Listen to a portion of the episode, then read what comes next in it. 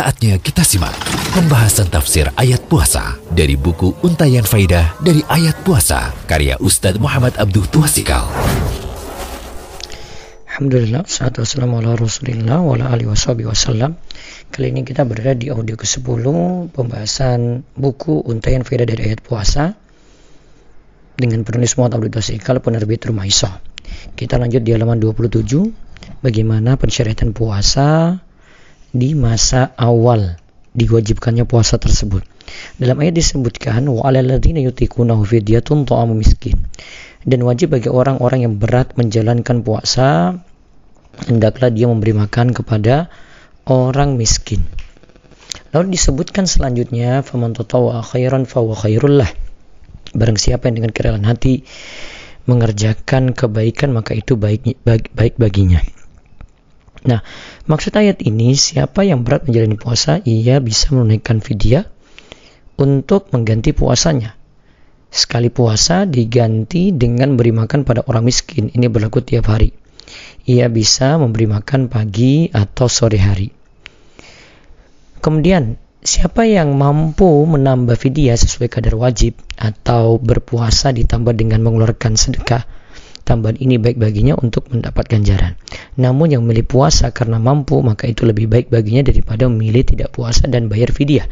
Karena dalam puasa terdapat keutamaan dan manfaat yang besar. Memilih puasa bagi yang mampu dan fidyah ini terjadi pada awal Islam. Namun ingat ini sudah dihapus. Sebagaimana hadis dari uh, hadis Salam bin Al-Aqwa ia berkata, ketika turun ayat wa alalladzina yutikuna fidyatun ta'am miskin dahulu bisa memilih tidak puasa lantas menaikkan fidyah. Hingga turunlah ayat sesudahnya untuk menghapuskannya. Hadis riwayat Bukhari dan Muslim. Syekh di dalam kitab tafsirnya mengatakan bahwa inilah yang terjadi di masa awal diwajibkannya puasa. Di awal diwajibkan puasa, ya, diwajibkannya puasa itu masih berat.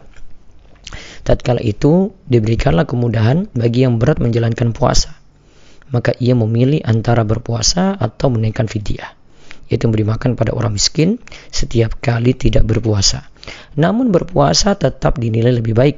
Dalam ayat disebutkan wa khairul lakum. Jika kamu berpuasa, maka itu lebih baik bagimu. Ibnu Katsir rahimahullah berkata di awal Islam, orang yang sehat dan menetap yang berat menjalankan puasa kala itu maka ia boleh memilih antara berpuasa dan menaikkan fidyah yaitu memberi makan kepada orang miskin. Jika ia mau ia boleh berpuasa, jika ia mau ia boleh menunaikan fidyah yaitu memberi makan setiap hari sekali memberi makan pada satu orang miskin. Namun jika ia memberi makan lebih dari satu orang miskin itu baik. Adapun jika ia memilih untuk puasa itu juga lebih baik. Inilah yang jadi pendapat Ibnu Mas'ud, Ibnu Abbas, Mujahid Tawus dan Muqatil bin Hayyan. Muqatil bin Hayyan. Kemudian dalam tafsir Ibnu Katsir juga disebutkan Muaz bin Jabal juga berkata bahwa di masa-masa awal diwajibkannya puasa, siapa yang mau puasa dibolehkan, siapa yang mau memberi makan pada orang miskin yaitu berupa fidyah juga dibolehkan. Hal ini disebutkan dalam hadis Salama bin Al-Aqwa. Ia berkata ketika turun ayat yang dibahas, kemudian nantinya bentuk memilih antara puasa dan fidyah itu nantinya akan dihapus.